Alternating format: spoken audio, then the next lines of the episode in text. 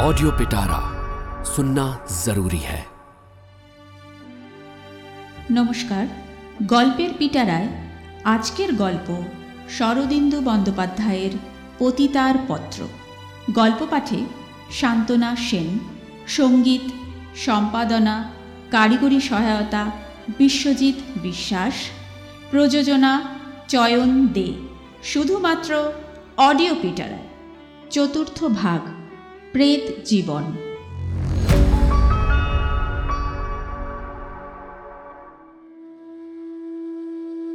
পরদিন সকালবেলা লক্ষণ এলেন। তাকে দেখে আমি কেঁদে উঠলুম আপনি আমার এই সর্বনাশ করলেন। তিনি নিরস নিষ্প্রাণ কণ্ঠে বললেন, আমি তোমার যে সর্বনাশ করেছি, তার জন্যে ভগবান আমাকে শাস্তি দেবেন।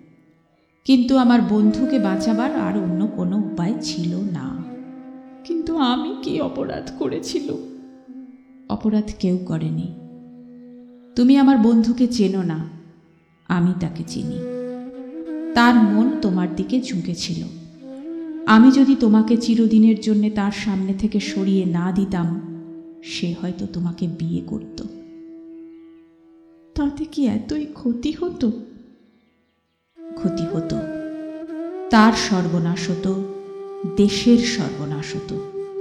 তাকে আমি জানি, তার মন একবার যেদিকে ঝুঁকবে, সেদিক থেকে আর তাকে নড়ানো যাবে না। তার মনে প্রচণ্ড শক্তি আছে, কিন্তু সেই শক্তিকে পাঁচ ভাগ করে পাঁচ দিকে চালাবার ক্ষমতা তার নেই। সে যদি তোমাকে বিয়ে করত, তাহলে দেশের কাজ আর করতো না, তোমাকে নিয়েই মেতে থাকত। কি হবে? দেশের জন্যে অনেকে আত্মবলি দিয়েছে, যথা সর্বস্ব খুইয়েছে, প্রাণ পর্যন্ত দিয়েছে। আমি আজ এই মহাপাতক করলাম। কিসের কি ফল হবে জানি না। নিজের বুদ্ধি বিবেচনা অনুযায়ী কাজ করে যাচ্ছি। আমার বন্ধু যখন জেল থেকে বেরিয়ে তোমাকে খুঁজতে আসবে, তখন তোমাকে পাবে না।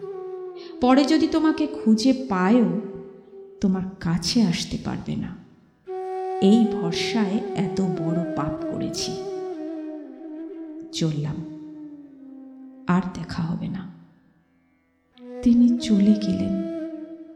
তারপর কুড়ি বছর কেটে গেছে। সেদিন আমার যে জীবন আরম্ভ হয়েছিল, তাও শেষ হয়ে আসছে। আমার ঘরের দেয়ালে যে দুটি ছবি দেখে আপনি ভুরু তুলেছিলেন, তার মানে বোধ হয় এখন বুঝতে পারছেন। ভারত আজ স্বাধীন হয়েছে।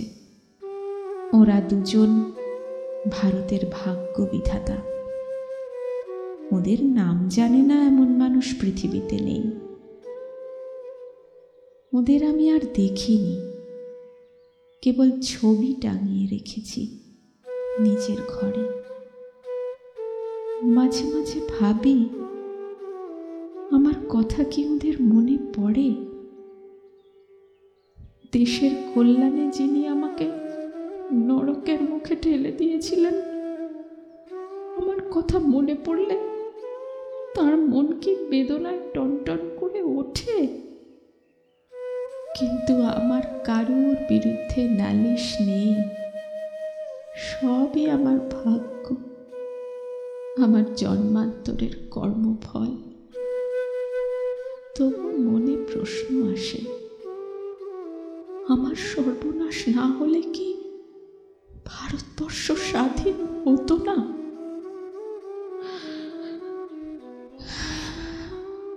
এবার শেষ করি।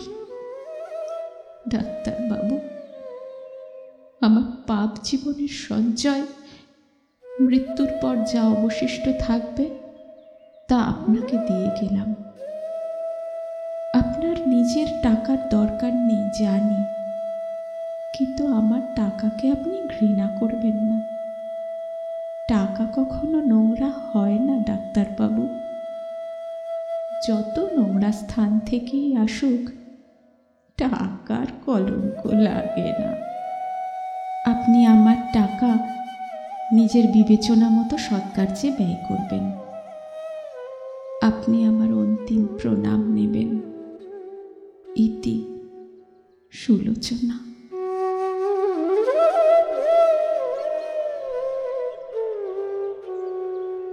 সুলোচনার টাকা আমার হাতে আসিলে আমি তাহা লক্ষণের নামে বেনামি চাঁদা রূপে পাঠাইয়া দিয়াছি।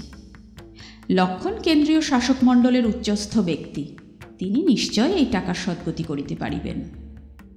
পঁচিশে শ্রাবণ, তেরোশো ছেষট্টি বঙ্গাব্দ। শরদিন্দু বন্দ্যোপাধ্যায়ের লেখা পতিতার পত্র গল্পটি শেষ হল। গল্প পাঠে শান্তনা সেন, সংগীত সম্পাদনা, কারিগরি সহায়তা, বিশ্বজিৎ বিশ্বাস, প্রযোজনা চয়ন দে।